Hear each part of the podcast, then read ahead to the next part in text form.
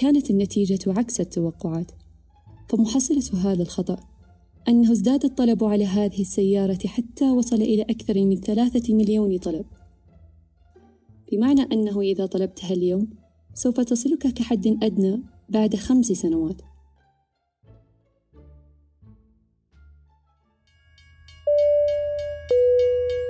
النداء الأخير لرحلة رقم أربعة. والمتجهة بمشيئة الله إلى مدينة سرنديب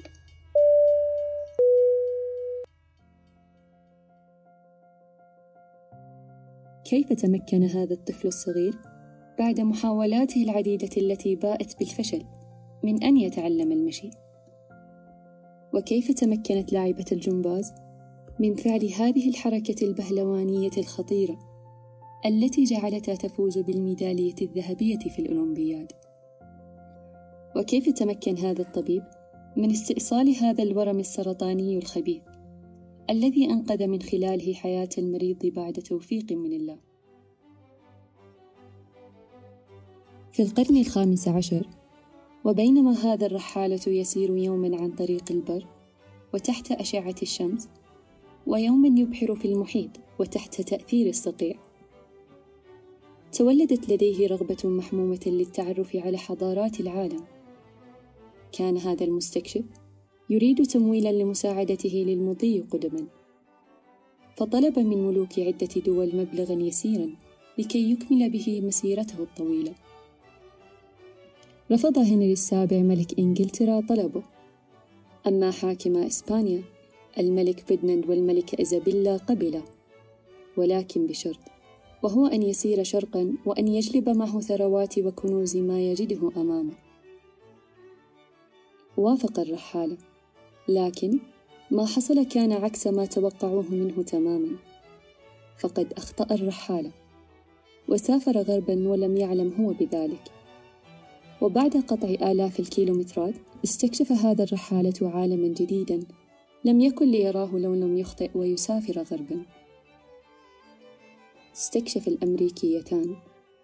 فأصبح بذلك هذا الرحالة البريطاني كريستوفر كولومبوس. علم من أعلام التاريخ لاكتشافه دولة وقارة مصادفة عن طريق الخطأ. إن ما حصل مع كولومبوس يسمى سرنديب ومعنى هذه الكلمة هو اكتشاف أشياء مهمة وغير متوقعة عن طريق الخطأ أو المصادفة. والأمثلة كثيرة لا تنتهي. في عام 1945 كان هناك شاب يعمل في مصنع لتطوير ما يسمى بالمغناطرون. كان عمله شاقا جدا ومرهق. ففي أثناء وقت استراحته قدم له صديقه قطعة من الكاكاو بالحليب لتخفف عليه جهده وتجدد نشاطه كي يستكمل عمله. لكنه وضعها في جيبه ليأكلها في وقت آخر. وفي أثناء ما هو منهمك بالعمل بجد وتركيز داخل المصنع. انتبه إلى جيبه فوجد أن قطعة الكاكاو قد ذهبت ولوثت ملابسه رغم برودة المكان. فتعجب الشاب من هذا الشيء.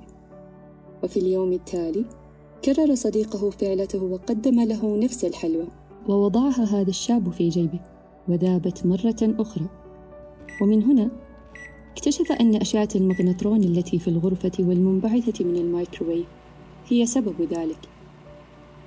واخترع بسبب هذه الصدفة الفيزيائي الأمريكي بيرسي سبنسر ما نسميه اليوم بفرن الميكروويف. وفي عام 2019 ووسط حدث كبير وجمهور غفير لحفل تدشين Cybertruck وهي سيارة مدرعة ذو مواصفات مثالية بحجم خفيف وتصميم عصري هي الأولى من نوعها بهذه المزايا.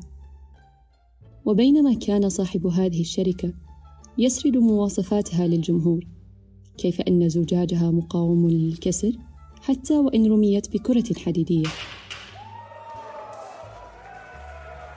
وأراد تأكيد كلامه لهم فرمى كرة حديدية خفيفة الوزن نحو زجاج السيارة.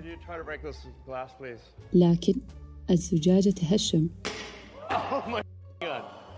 فاندهش الجميع من هذا الخطأ حتى صاحب الشركة نفسه.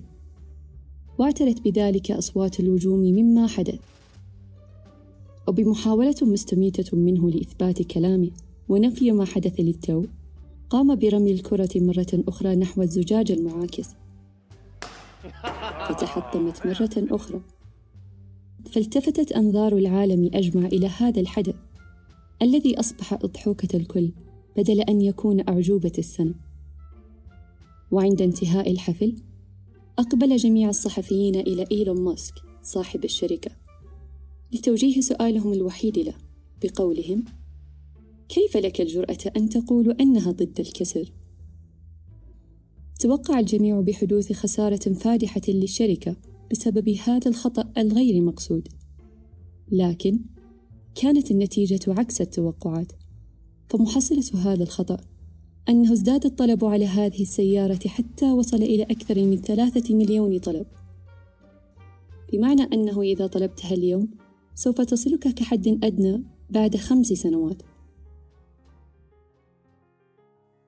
ختاما وإجابة على السؤال في بداية الحلقة. تمكن كل من الطفل لاعبة الجمباز والطبيب من تحقيق ذلك النجاح عن طريق معرفتهم بمواطن ضعفهم تقبل أخطائهم تصحيحها والنظر إلى الخطأ بأنه أفضل قائد ومعلم. كان من الممكن أن تمر تلك المصادفات مرورا عابرا دون أن ينتبه إليها أحد وأن تبقى مجرد أحداث عرضية لا أهمية لها. لكن بدلا من ذلك وبفضل فتنة الأشخاص الذين صادفوها توافر لدينا الآن الكثير من العلوم والمفاهيم. أتت كلها مصادفة أو عن طريق الخطأ. ليس ابتداء من أن أصبح لدينا صبغات جميلة كاللون البنفسجي ولا من مفاهيم حول ثقافات الحضارات القديمة كتمثال الملكة الفرعونية ميرت آمون في أخميم وبقايا حيوانات الماموث في بلاك هيلز ولا من اكتشاف أشعة إكس ودورها في التشخيص والعلاج الطبي. ووجود أيضا تطعيمات ضد الجدري وغيرها من الأمراض والانتهاء من أن أصبح لدينا البوليمرات التي تستخدم في تصنيع الدروع الواقية من الرصاص ونوافذ الطائرات. كل هذا نعم كل هذا حدث عن طريق السرنديبية قال بول فلوري الحائز على جائزة نوبل في الكيمياء عادة ما يكون للمصادفة دور في الاكتشاف. فبين 30 إلى 50% من الاكتشافات جاءت كلها عن طريق الخطأ. هذه مجرد فوائد قليلة للسرنديبية ودورها في الاكتشافات التي توصل إليها بعض الأشخاص الموهوبين الذين كانوا لا يسعون في الأساس وراء اكتشافها. ولقد شهدت معلوماتنا في مجالات العلم والطب والتكنولوجيا نموا مذهلا في القرن العشرين. ولا يمكننا تصور التقدم الذي يمكن أن يحدث في المستقبل. كالسفر إلى الفضاء بين الكواكب والنجوم أو حتى التوصل إلى علاج للأمراض المستعصية كالسرطان وغيره. لكن الشيء المؤكد أن وقوع الأحداث العرضية سوف يتوالى وأخطاؤك والاستفادة منها قد تحقق لنا وللعالم أجمع إنجازات مهمة قد تغير حياتنا المستقبلية إلى الأفضل. إذا فالسؤال لك ما هو الخطأ الذي غيرك؟